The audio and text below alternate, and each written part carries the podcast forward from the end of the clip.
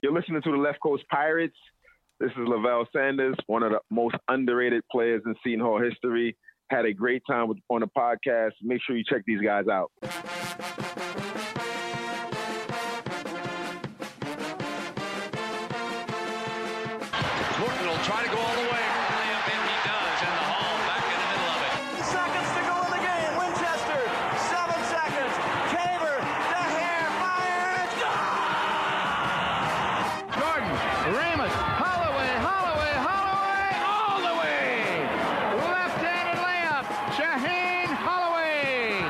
Seconds to go down by two. Here's Whitehead, guarded by Ochefu, gets the step into the lane, goes to the bucket, layup, rolls around and in, and a foul!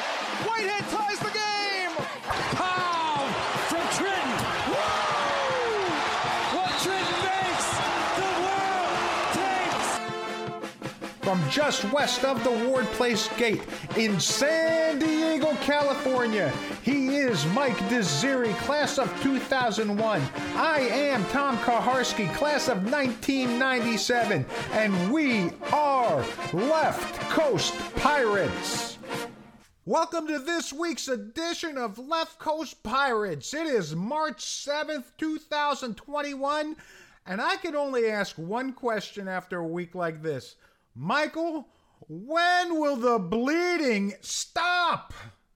Uh, Tommy, Tommy, I, am in a difficult place today, my friend. And maybe that's my own fault, right? I mean, uh, my eyes and head were telling me that there were so many things fundamentally wrong with this team in the weeks leading up to these final two games, right? We, we talked about it on the last episode.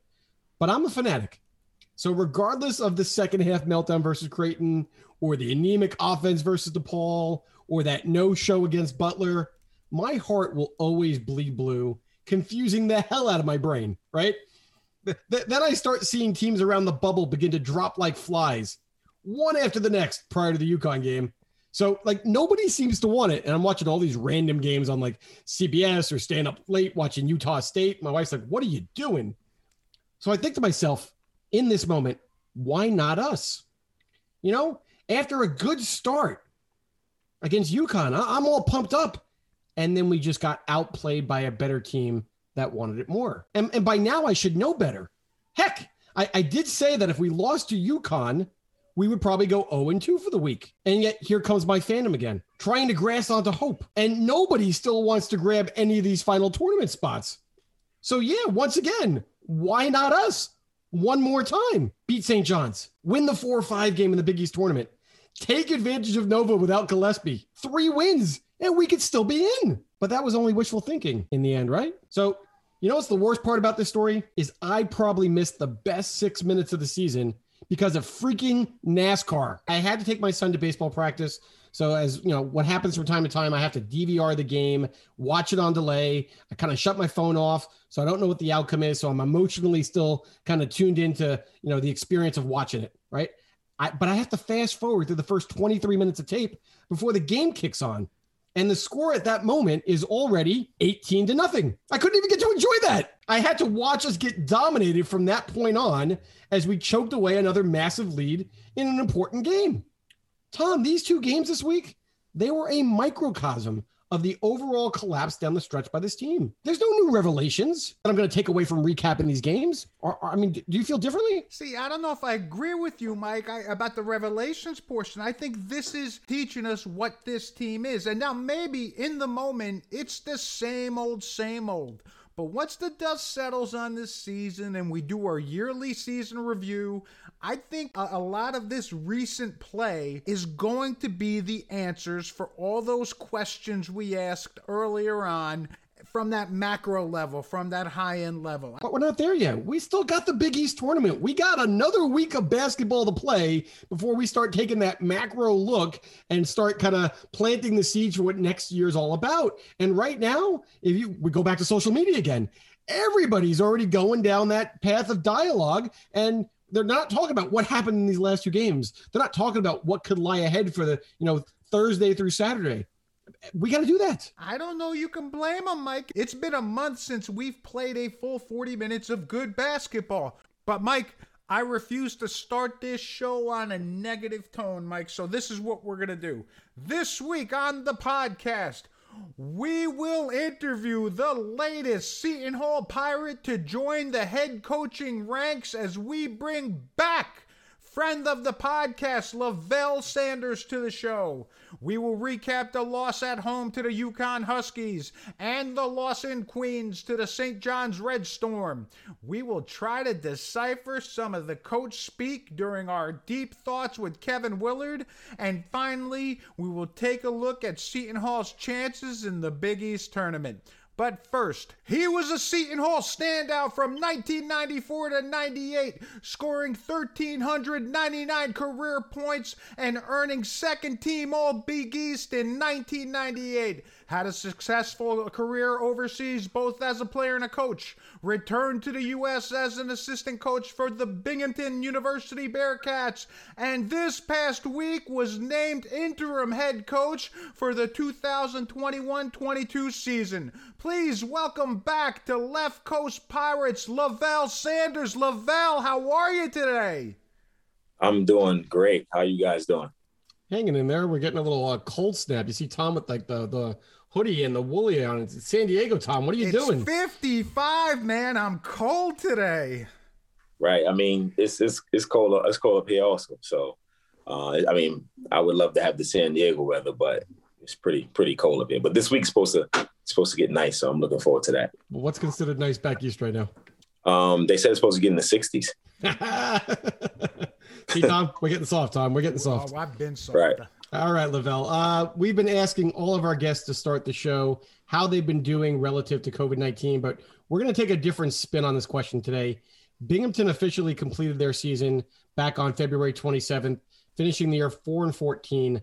What are your thoughts on the concept of playing through a unique season in the middle of a pandemic? It was pretty tough. I mean, I don't, I don't think anybody uh, anticipated or could anticipate what the season was going to look like. I think the, the toughest part was like, you know, whenever there was a stoppage and you you you know you had to pause for 14 days. I mean, coming back from that was was pretty tough because you're basically, you know, sitting doing nothing for 14 days, and then you have, you know, say a week uh, to get back. But of course, when you get back, you can't just go 100 percent, you know, all out. You gotta you gotta get guys back slowly. So that was the toughest part. Um, I think another another tough part was the players were on campus pretty much the whole season alone. Um, they they couldn't have family members um, to come visit them. You know, coaches, you, you you pretty much live with your family, so you're you're affected, but not as much as, as the players are. So I think that was tough for those guys. You know, not not being able to to go home, not being able to have family members come visit, um, and and you know navigating that. So you know, it was a pretty pretty tough situation. But I I thought that uh you know Coach Dempsey did a did a pretty good job. I mean, he he put some really good uh, game plans together in terms of how to you know how, how to keep us from from you know with the contact tracing and all of those things. Um, he had a, he had a pretty good game plan, and I, and I thought we, we executed it pretty well. Could you expound upon that mental aspect of kind of how the players had to try to recover, not both physically, but you know, in their own heads, relative to not being with family and friends, et cetera, et cetera? You know, for example, we had a we had a freshman uh, from Texas, Kellen Kellen Amos, who was pretty much the only kid living on campus. think think uh, Tommy Dempsey Jr. lived on campus for a little while also, but he was the only player because we only had one freshman. So our freshmen have to live on campus. Everybody else was were, were off campus. So pretty much whenever there was a you know there was a, a quarantine or we had to be shut down, the school went on pause. You know he was pretty much isolated and by himself. Whereas you know other guys were living for an apartment, you know, together. At least you had opportunity to, to see someone and, and, and talk to someone, you know. So I know for him, he he had it tough, and he was a, uh, you know, he was kind of on my team. He was a, he I, I had him in terms of working out. You know, he was the guy that you know I had him on my academic team.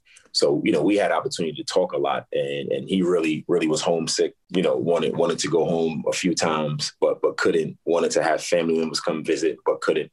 So it was, uh, you know, I, I know for him it was it was really tough, and I can imagine for a lot of the freshmen that probably was going through the same thing. It, it was tough because again, you know, you're you're you're you're taken away from from your family members and, and kind of you know he came and he had to go you know 14 days quarantine into a hotel first first day he got here you know because he was coming from Texas so it was just yeah it was it was it was a lot to go through I mean I can't I can't imagine you know going through all that I mean I remember I had to go um, I went overseas because my my wife is from the Czech Republic and I went over. I forgot what, when, when it was, but I went over, and when I came back, I had to do a 14 day quarantine. You know, so you know that that was tough. And, and again, I was in my you know in my place, was able to you know, yeah, it's a lot bigger than a dorm room, right? So you know, you you had a little bit more. I, I have a balcony and things like that, but you know, I can imagine what he was going through. So yeah, it was it was pretty tough. Well, coming back to the season a little bit, after falling to Hartford 77 to 60 in the first round of the America East playoffs, Binghamton officially announced the termination of Coach Tom Dempsey a couple days afterwards. Now, Coach Dempsey was the man who gave you your first collegiate experience in coaching back in the States. So, how bittersweet was it to hear that he had been let go? Um, yeah, it was it was tough. It, again, I, you know, I was trying to describe it as like an emotional roller coaster, you know, because you get the news, you know, that um next you get the news that, you know, Coach Dempsey, I'm not sure if is it called termination? He, they didn't renew his contract. So um is that, is that we'll, we'll call it a parting of ways then maybe? Right. So yeah. Um you know, so you you you you get that news and then, you know, and then the next breath is, you know, they're asking if you would uh you would want to be the interim interim head coach in, in the meantime. So, of course, you know, I'm, I'm forever grateful for Coach Dempsey. He was a and Coach Dempsey's a really really good guy. You know, we had a really good relationship. Never had any kind of ill feelings to each other. As as you guys said, he gave me my first opportunity to come back um, to the state. So um, definitely, definitely uh, some some mixed emotions, some you know emotional roller coaster uh, kind of situation. But it, it's, it's, part of the business, and I think that uh, I'm, I'm not sure who said it, but I heard somebody say if you uh if you've never been like let go as a, as a, as a coach, you you're not coaching. So um, you never want somebody to to lose a job because again, families are involved. Coach Dempsey has a, has a, has a great family, you know, his wife and kids.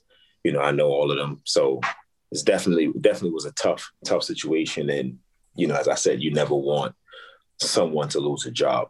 Well, this isn't your first rodeo coaching, obviously. You had head coaching experience back in the Czech Republic. So, why don't you expound a little bit about what the transition was like from coaching professionals there to young collegiate athletes here?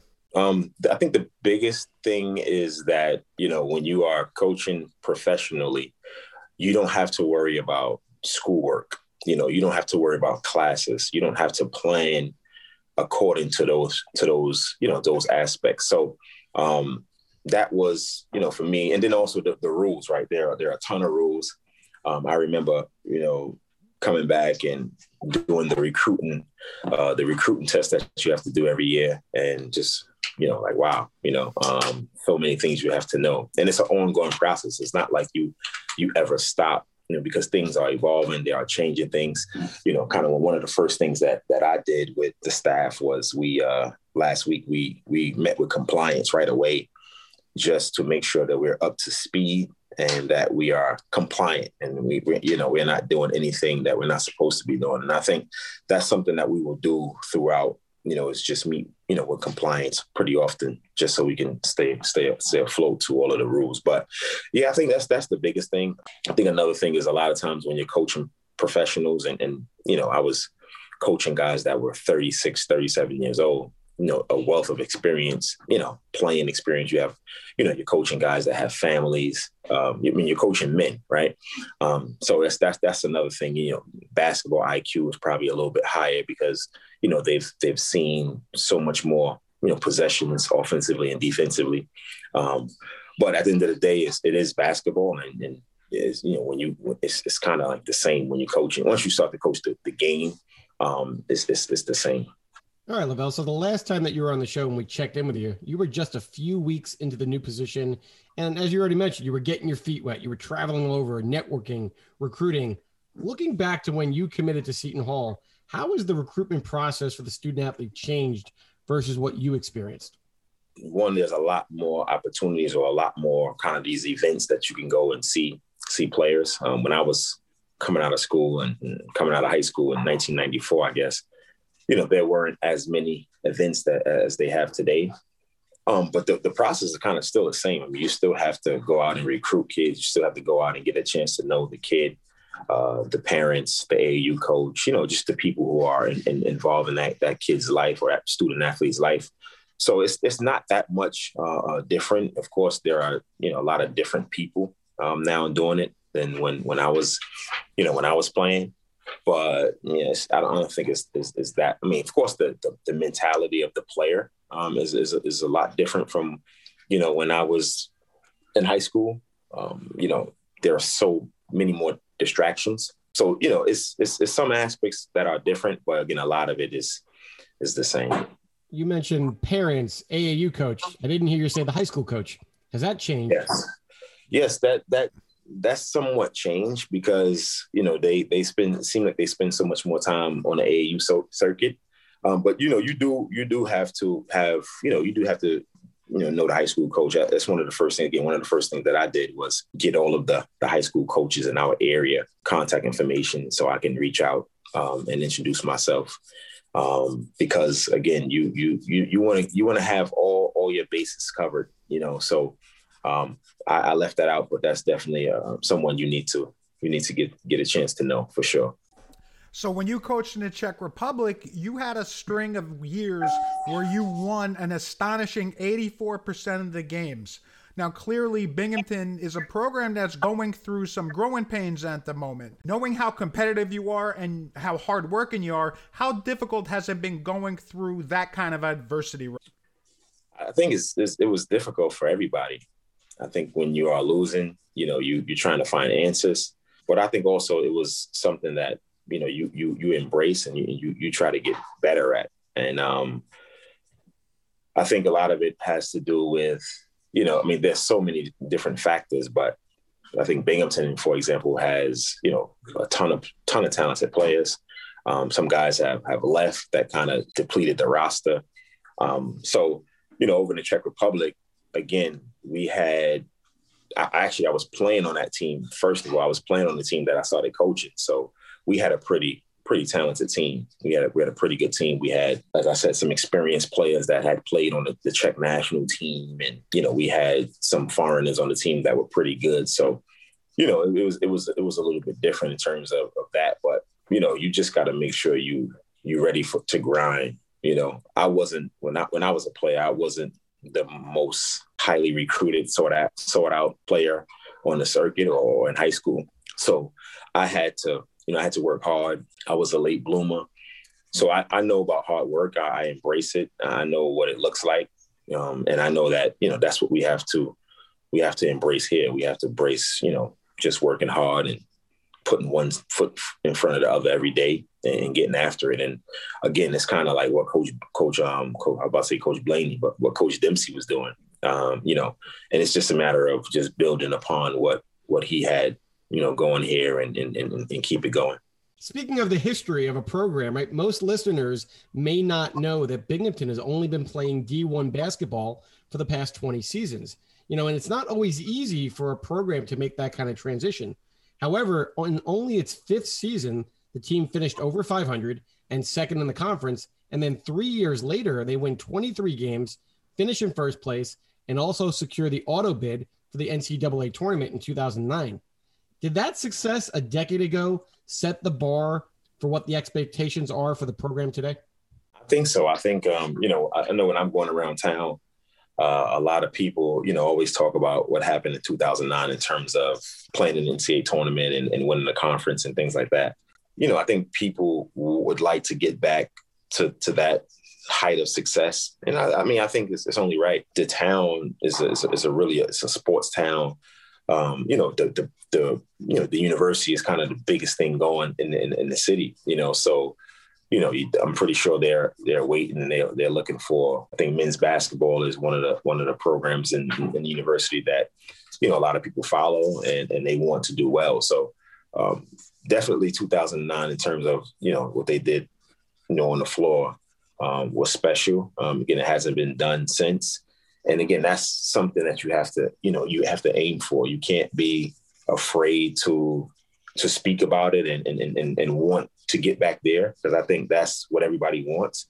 And as you said as a competitor you want to be the best that you can be. You know you want to play against the best competition. You you know so those are those are the, the things that you you kind of shoot for i mean it's a, it's a reminder every time you walk into the event center you know there, there's a banner there i think I'm not sure it was Coach Dempsey or maybe Coach Goodman. One of them had in their uh, in their office the kind of the picture of when I guess it was last couple seconds of the game. It was a great kind of aerial shot of in 2009 when when they were you know it was like I guess 16 seconds left in the game and kind of standing ovation.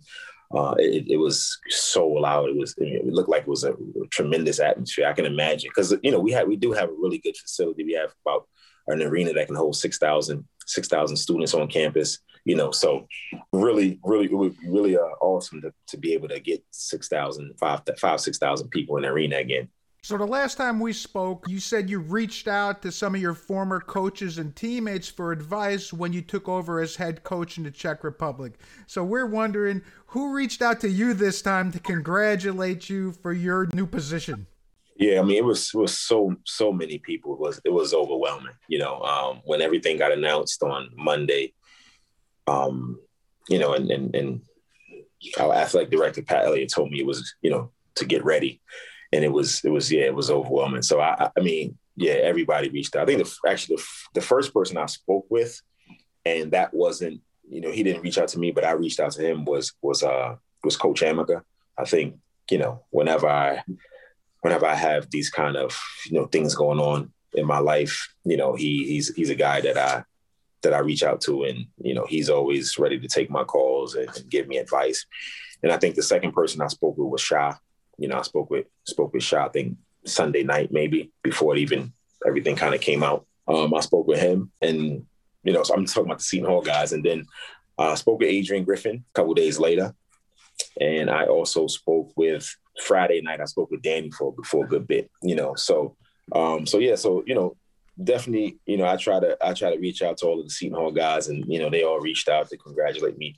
Remus, uh, Remus reached out also. You know, I spoke spoke with him um, Coach Jackson from he was on Coach Amaker's staff. He's he's a scout with the San Antonio Spurs.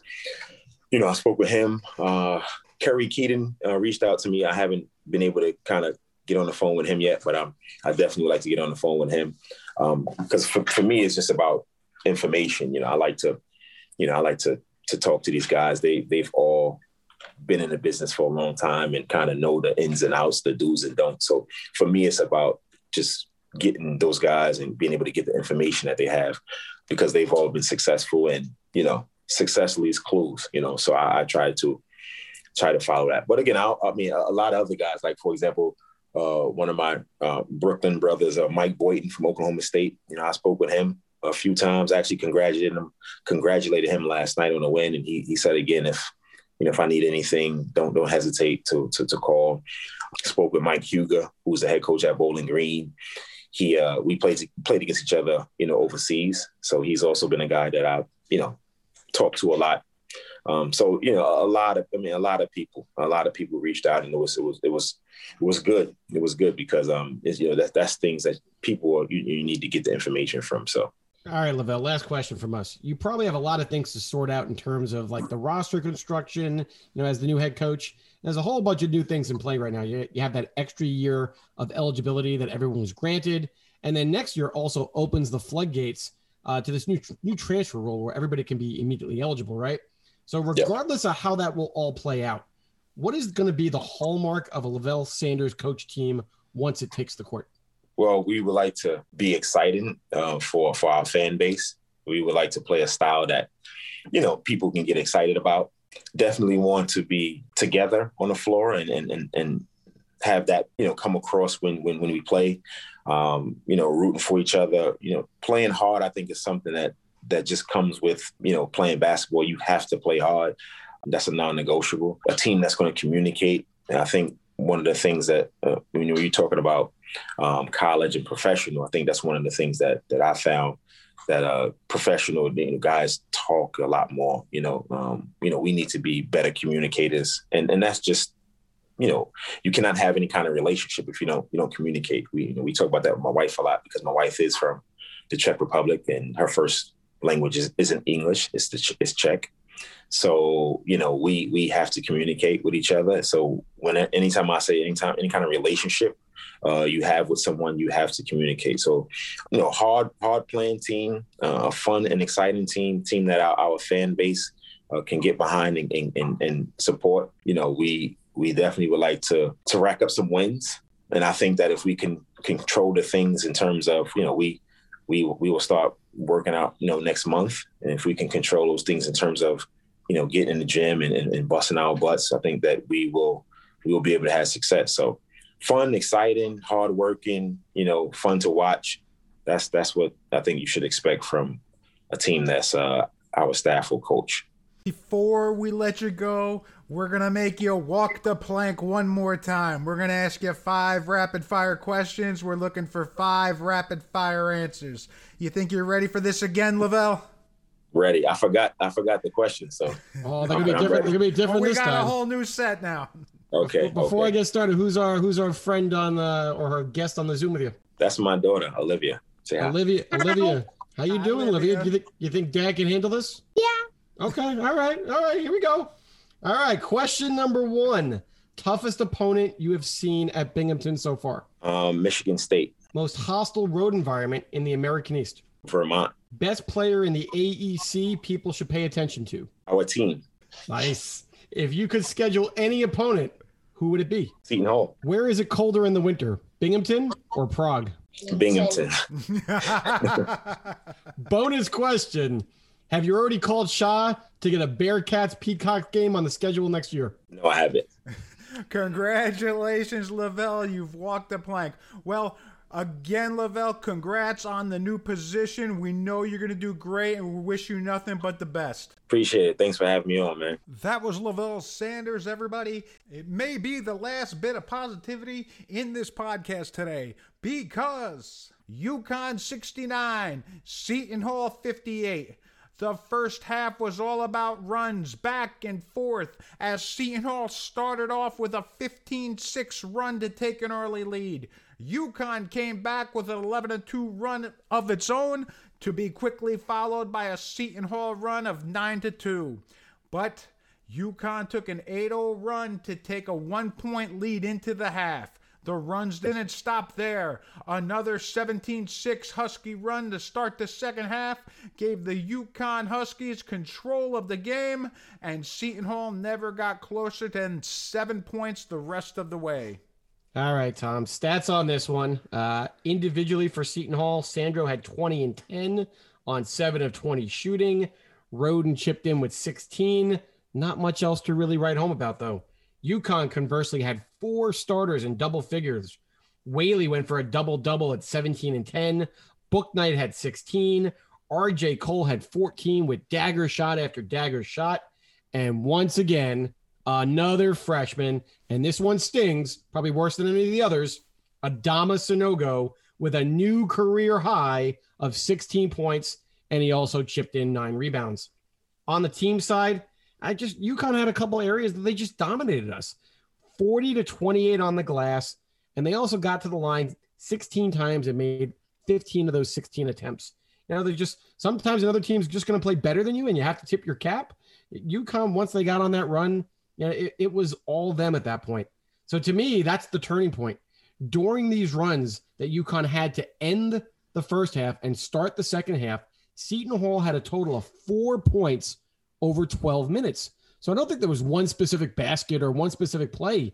It was just a collective 12 minutes of you didn't score. You can't win games in the Big East when you don't score for a 12 minute stretch of the ball game. Bottom line. Well, Mike, you know, I know we normally try to put on some blue tinted glasses and then we do some complaining, but I don't want to do that this time. I mean, we're going to make stuff up at this point about blue tinted glasses. There was not a whole lot of good here after the first six, seven minutes. But why don't we take a look at points in this game and kind of think about it as an overall assessment? I think there's a lot of examples throughout this game that kind of become a microcosm of what has happened to us in this last month. So it's more of a like step back, not a complete macro approach, but more of a macro approach to just the last six games, let's say. Oh, Yes. okay. I, I'm done with that. Where, do- where do you want to start? So, one thing that we have complained over and over and over again is that this team goes away from the hot hand. We have seen repeated examples of Myles Cale having a really good first half and then not touching the ball in the second half. We've also seen that with Jared Rhoden. We've seen that with others. But Mike, Jared Rhoden comes out to play. He scores 11 of the team's first 17 points. Guess how many shots he took on the rest of the game? You don't have to ask me. I know the answer to this question. He had three. Like, he had wh- three. Why don't we ever go back to our hot hand? And I don't want to hear that the other team made adjustments. We're supposed to have the chiropractor, Mike. I, I don't get it. I, I really don't get it. Right? G- give me something. You know, when Jared's having a hot game, maybe get him in the post. He's got that little turnaround fadeaway. I, don't like it when they clear out for him. But you know, when he's on his game, he can give you a couple uh, dribbles to his right, pull up, and hit that little mid-range jump shot. Uh, Once again, I don't think that's Jared's game overall. But when he's hot and he's the only guy scoring the basketball for you, how does he only get three shots? How? I, I, I'm, I'm at a loss. I, I'll give you another one because this goes all back to we start getting into offensive philosophy here, right? We make four out of our first six three point attempts, and then for the remainder of the game, we go one for the last thirteen. Why do we keep on jacking up threes? This kind of goes hand in hand with the first point. It keeps coming back to that we don't have an identity offensively. I mean, it's always get the ball to one of the guys and have them try to make a one-on-one move. And and after a while, if there's nothing going to the basket, you're just settling for threes. Well, we've been asking for the ball to go to Sandro in the post, but even in these last two games, Sandro in the post hasn't looked efficient either. Though I mean, that's that's that's been a predictable offense where he just pounds the ball uh, into the ground like four or five times, looking to go over his left shoulder, and then essentially gets blocked half the time. I, I'm there's a lot of things that are fundamentally wrong right now. Uh, let, let's keep going. I mean, when you get frustrated, things tend to unravel, and I don't think Seton Hall kept their head in this game. I'll, I'll give you an example. Early on, I, mean, I don't know how you lose your head at this point, but Seton Hall is up seven to nothing, and Sandro gets a tee for taunting the opponent when somebody else blocks the shot. Ike, Ike swats one into like the fifth row, like he always does, and Sandro's there, like is up in one of the players' face. Boom, tee. Th- th- that, that was weak sauce, Mike. Come on. If there's a crowd in the arena, the refs don't hear all that. That doesn't get called in a regular season. That's just weak. But you know the environment. And at this point, UConn's struggling. It's not like they hit the two technical free throws and all of a sudden the game's tied 7 7 before you blink. The score still gets to 15 to 6 before UConn finally starts to find their footing and mount a comeback. But you really want to get under their skin? You really want to get some bad blood going early on to get to get them going? I mean, they, they were coming out sleepwalking. Why are you going to do that? I don't get it. Uh, it just it, it keeps it keeps on going, right? You know, uh, Bryce Aiken is now on the free throw line late in the game. And mind you, we're down by 11. We're down by 11.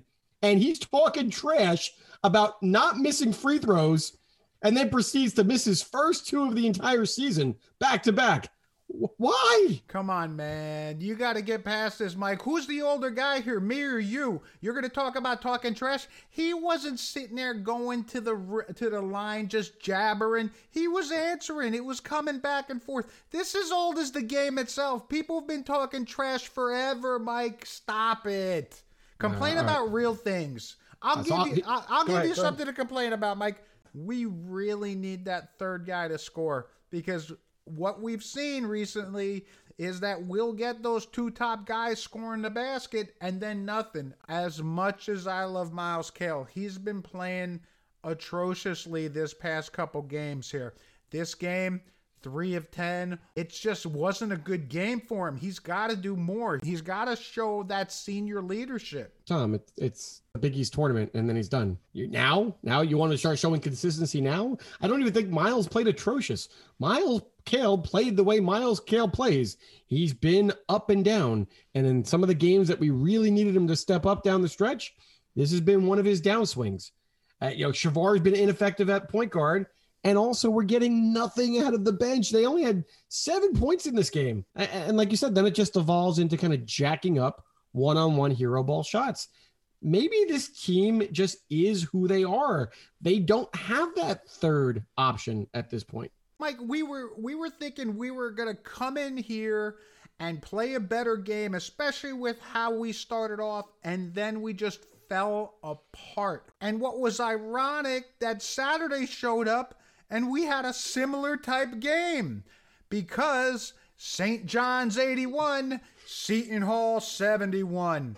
Seton Hall blitzed the Johnnies over the first six and a half minutes to a tune of 18 to nothing. Not that anyone who tuned in to FS1 would have seen it due to NASCAR of all things running long.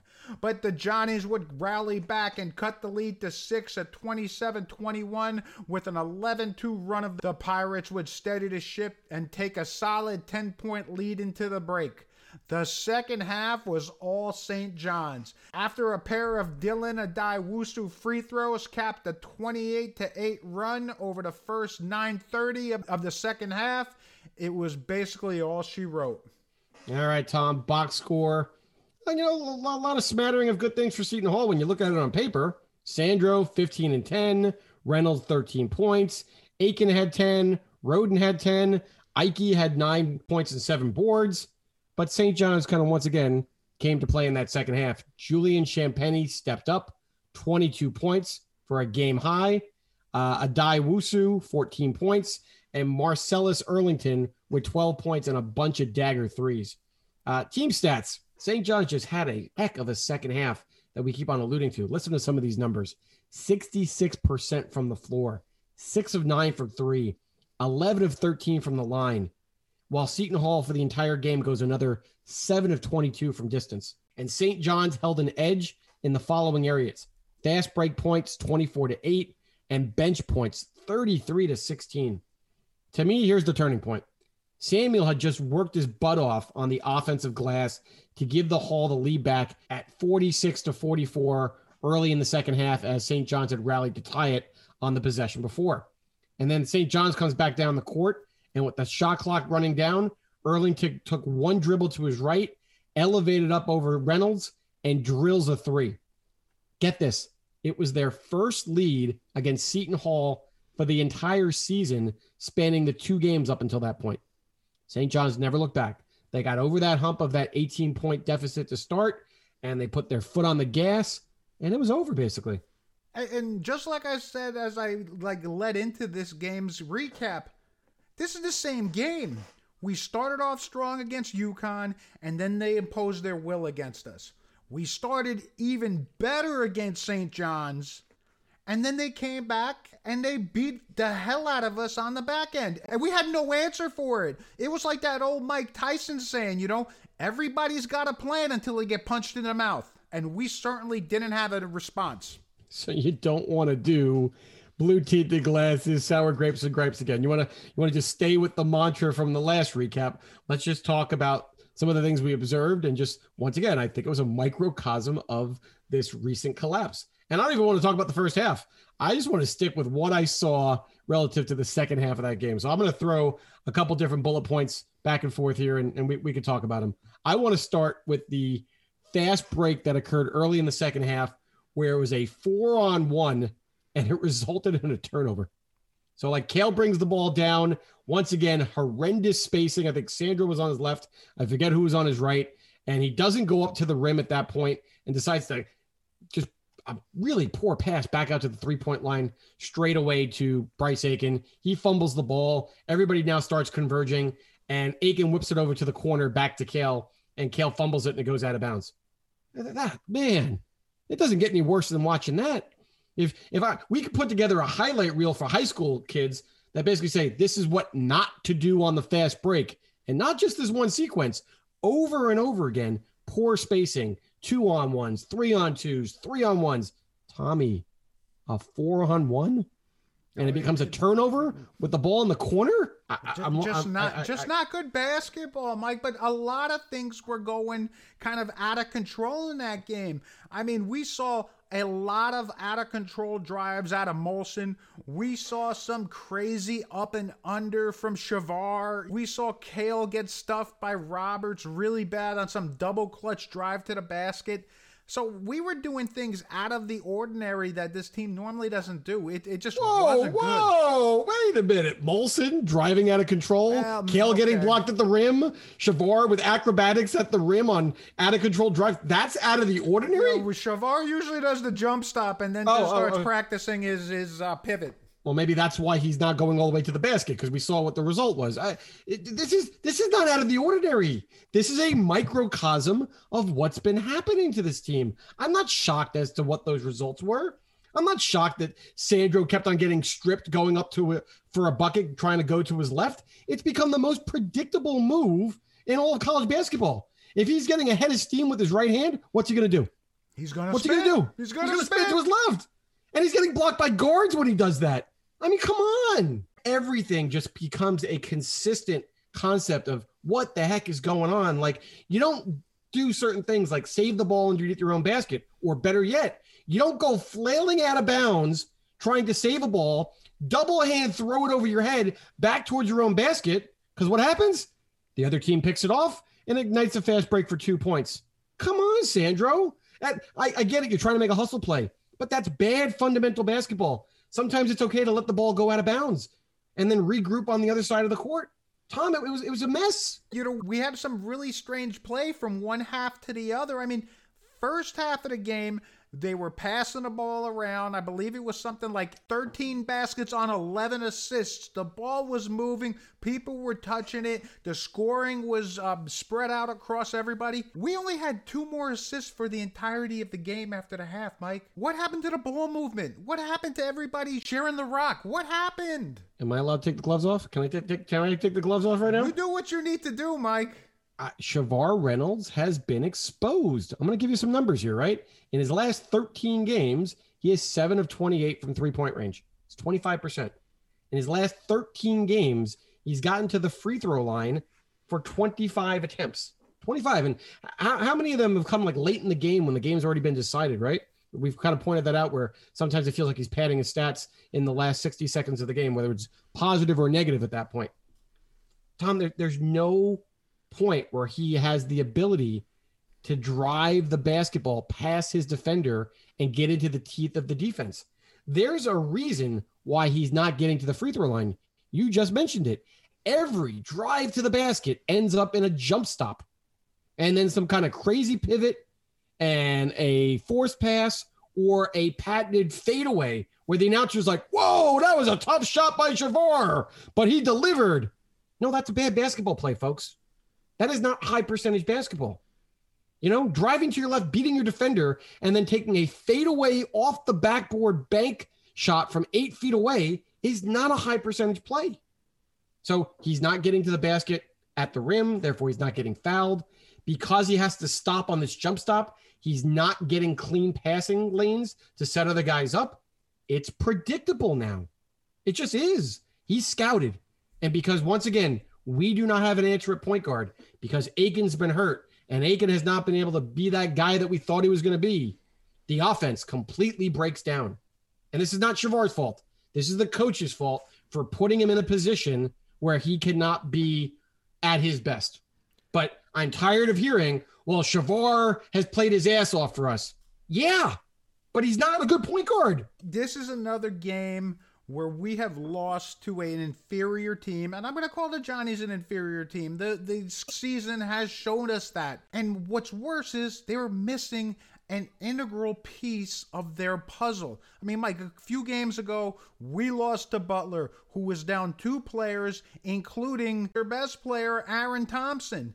And now, yesterday, we lose to the Johnnies with Posh Alexander on the bench. The kid that's gonna be the rookie of the year for the Big East, potentially the defensive player. And I've already seen some writers putting out that they've got him as the second team All Big East. So this is a big piece of St. John's puzzle. He's the motor that makes them go on defense, and we couldn't take advantage of it. No, because we're getting outplayed by guys off the bench that have not played the entire season. I don't even I, I don't even know this. Can you name the kid who played backup point guard for St. John's yesterday? Who was making key contributions and hitting three pointers? I'm so frustrated I didn't even go bother to go back and look. But you know, the teams are getting other guys to step up. They're getting guys that were maybe, you know, lower minutes on their roster being prepared to step in. We're not. We're, we're stuck with what we got. We got like eight guys in the rotation, and it seems like two or three are not prepared to even be a part of that rotation as is. Are, are you saying there's player development at other schools as well, Mike? I'm not. Nope, nope. I said we're going to save it for the for the recap part of the season. I'm not doing that now. Uh, eh, eh. I, I just was hoping that there was going to be something where I was like, whoa, did you see that? Where it kind of got me juiced and excited. It, did, did anything happen in these two games that What, made you feel that way? what possibly could you bring up that made you say, "Whoa, did you see that in any of these games, Mike?" Um, I, I got some, but you're not allowed. I'm not allowed to do one for the other team apparently. And but but you know, as St. John's is starting to get their legs underneath them, Champagnie comes down the lane and just boom punches one fully extended with his right hand, and it just kind of gave them energy. It, it was important at that point, right? They needed their best guy to kind of start rallying them, and then on the next possession down, he bangs a three in Sandro's eye. You know, him being their leader and then still showing energy when you're down by what 16, 18 at that point. That's important. So that was a whoa did you see that for me? I'll give it to you this week. So normally, Mike, I'd give you a Mike flop for the fact that you brought up a, a opposing player in the "Whoa, did you see that?" moment. But I'll give you the drop on this one. What else did we hear this week that could be considered a Mike drop or a flop? See, I, I like the the broadcast crew. I like Kevin Burkhardt and, and Jim Jackson this week. So, I mean, I, I don't have much that I want to pick on. I know you want to start off by picking on Jimmy, so I'll let you go first. But then I'm gonna I'm gonna come to Jimmy's rescue here and and actually say that we had a mic drop on the show this week. Now, and as I've said in the past, I like Jim Jackson. I think he brings a lot of good stuff to the broadcast. Normally, I like him more as an analyst than I do as a uh, color guy, but he does his job well. However, when Jimmy makes a mistake, oh boy, does he go over the top with the mistake. So, they were discussing the point of Adama Sanogo making his return back to New Jersey as he played for the Patrick School during high school. And here's the following conversation. Extra special night for Sanogo, who's from Mali originally, but moved to the United States and went to school at the Patrick School, just a few minutes from Newark. Chose UConn over Seton Hall. The Patrick School was formerly St. Patrick's. Danny Hurley, Bobby Hurley, of course, of course, Coach Hurley, their father. So, Mike, how do you make that mistake? That's not even close. That's just poor preparation. He did say that the Patrick School was formerly the St. Patrick's. So he got that part right, didn't he? But the Hurleys did not go to the Patrick School, Mike. They Like, went that's- to the great. St. Anthony's. What do you mean it's not fair? It's not Be- right. because you're not giving the full story. They come back at like another timeout, like not not much longer, and he corrects himself on air and goes, "My bad, not the Patrick School.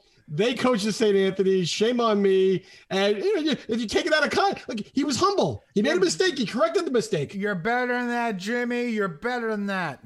So, so I think Jimmy was better in the St. John's game at the under four timeout of the first half. Seton Hall has the ball to inbounds with only seven seconds to shoot. And Rhoden catches a ball and starts looking around and then hands off to Shavar on one of those kind of like dribble handoffs behind him. And Shavar gets the ball unguarded 35 feet from the basket with three seconds left to shoot, holds on to the ball, and then passes it to Sandro with the final second expiring on the shot clock. And then Jimmy goes, Ooh, that drives a coach crazy because you come out of a timeout and you tell your team X amount of seconds are left on the shot clock.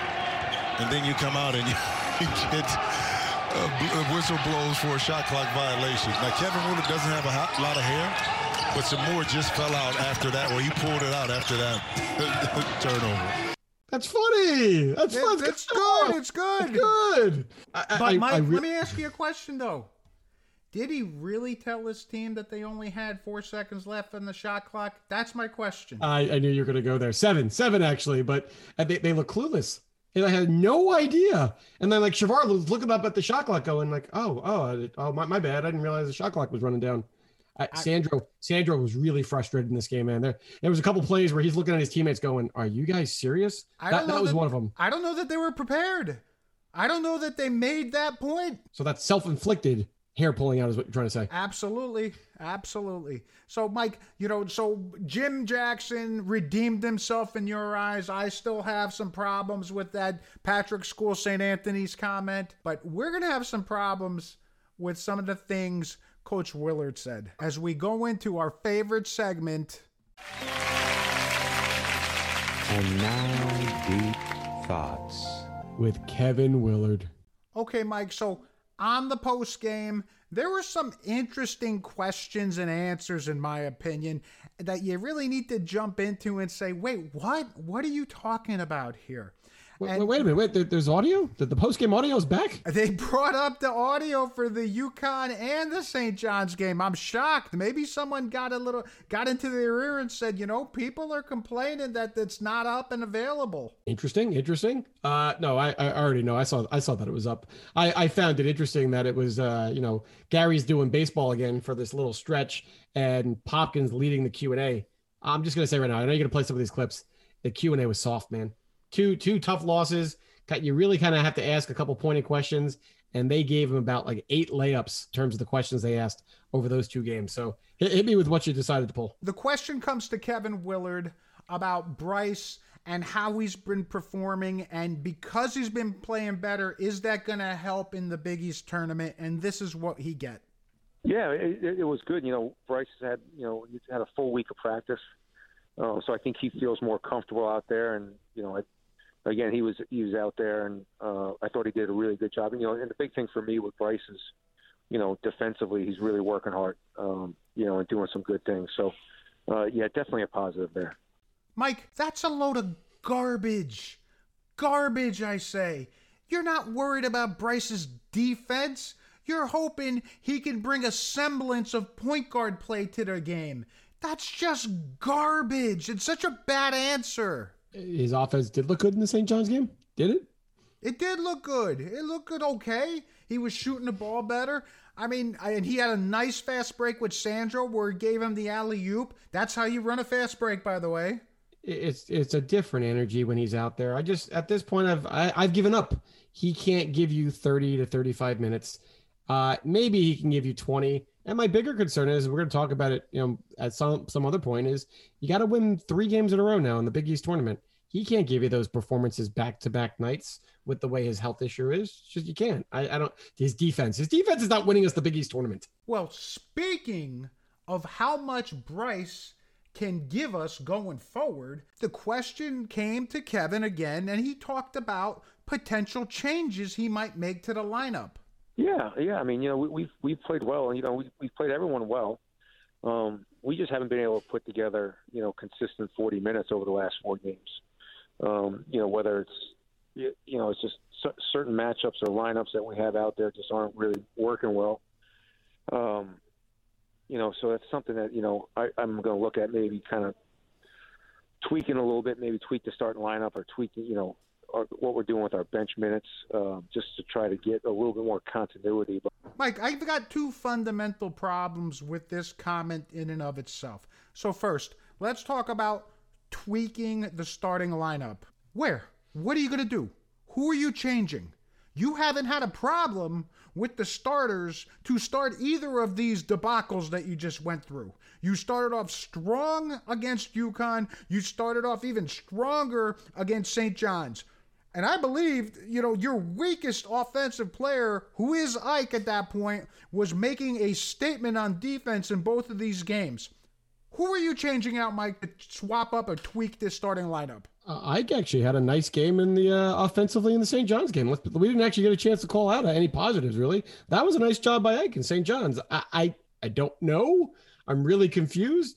You want to make a bet that uh, Bryce Akins starts over Shavar next week? Oh, it will not happen. There is so, no I, way. So, there is, uh, Mike. I will bet you a California burrito that that does not happen. No, I like my California burritos. I'm not. I'm not taking that bet. I'm not losing that bet. He's not starting Bryce Aiken over Shavar Reynolds at this point. So what else could you do? Could you put Molson in the starting lineup and go small and, like you said, slide Sandro to five and take Ike out? But but why would you do that? It's not like Molson's going to come in and change the game offensively for you.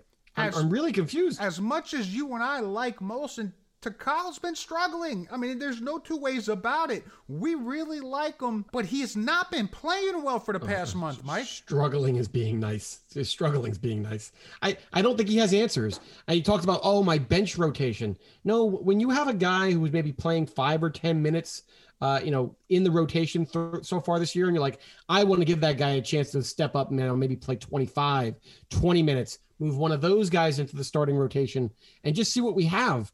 That that could make sense. But Trey Jackson, Jahari Long, Dominguez Stevens. These guys have not even stepped on the court this year. So th- those guys are not an option. So what he's going to be doing in terms of other guys on the bench, I, I don't get it. Well, and that's my second problem with this quote. He says he might tweak around the minute distributions on the bench. What are you going to do, Mike? You've basically taken minutes away from everybody on the bench. Tyrese Samuel playing less. Jahari Long not playing at all. Molson in general has been playing less. Who else is coming off the bench, Mike? You're not going to put Trey Jackson in at this point in the game. You're not bringing in some kid that's played one game basically of meaningful minutes and put him in to the first round of the Big East tournament. Not happening. So what are you going to do? I don't have an answer. My, my, other issue that I have with this quote is he says, We've played well against everyone. You know what? Here's an interesting point that I read from somebody else on social media. Yeah, we have. But the second time that we played a team, we have not played well against that team. Outside of, outside, outside of Creighton, Creighton, outside of Creighton, outside of Creighton. name another team the second time around we played better. We don't have one, Mike. And you know what? I don't know that that statement's true. We have not played well against Butler twice. I don't care that we beat them the first time. The first game was ugly. We didn't play well against them. DePaul, both DePaul games were ugly things to watch. So you, you can't tell me we played well against those that team at all. So no, you're not right. It's I, not, it's a BS quote.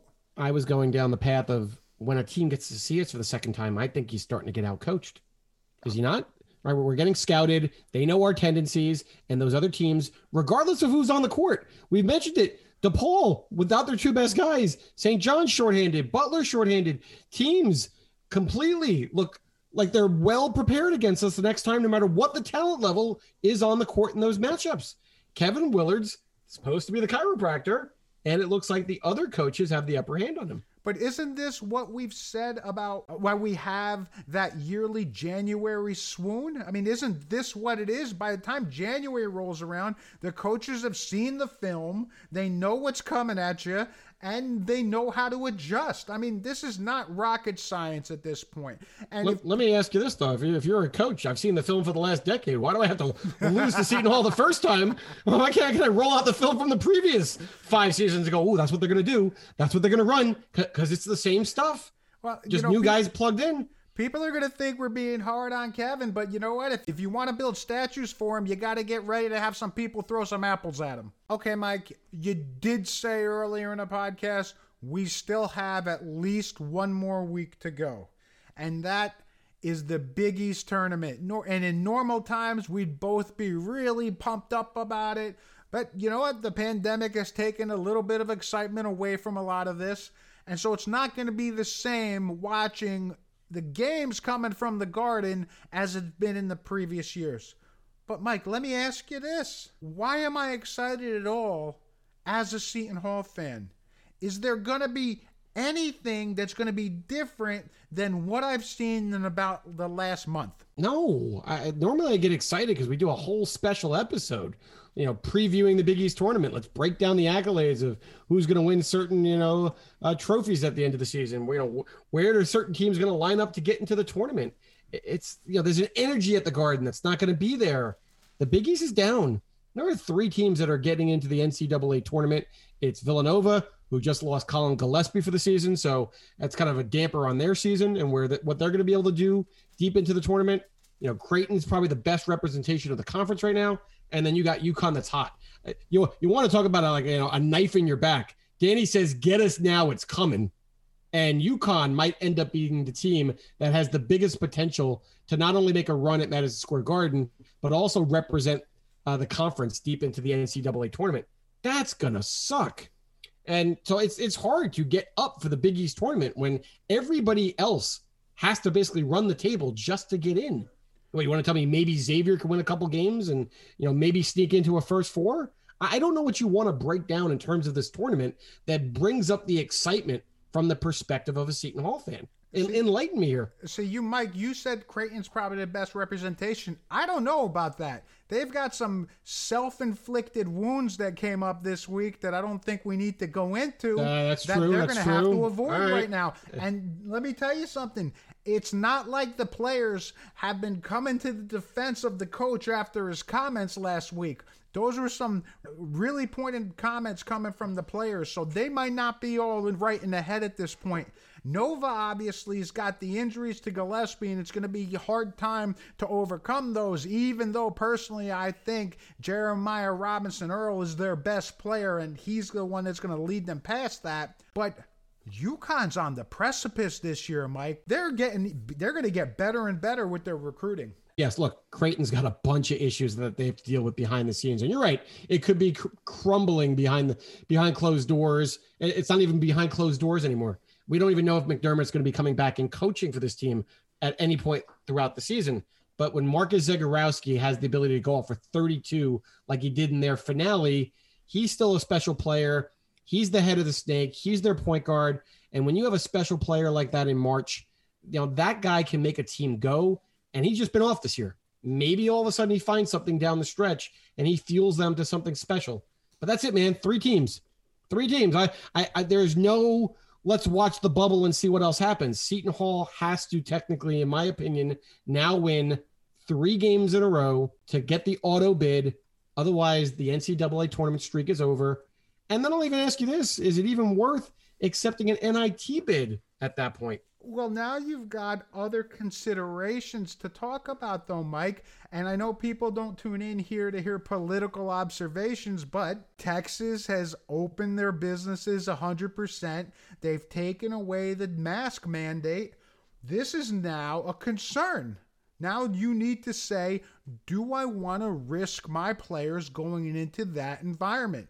Whether you agree with it or not, this is going to be a bigger question, in my opinion, than whether do we accept an NIT invitation or not.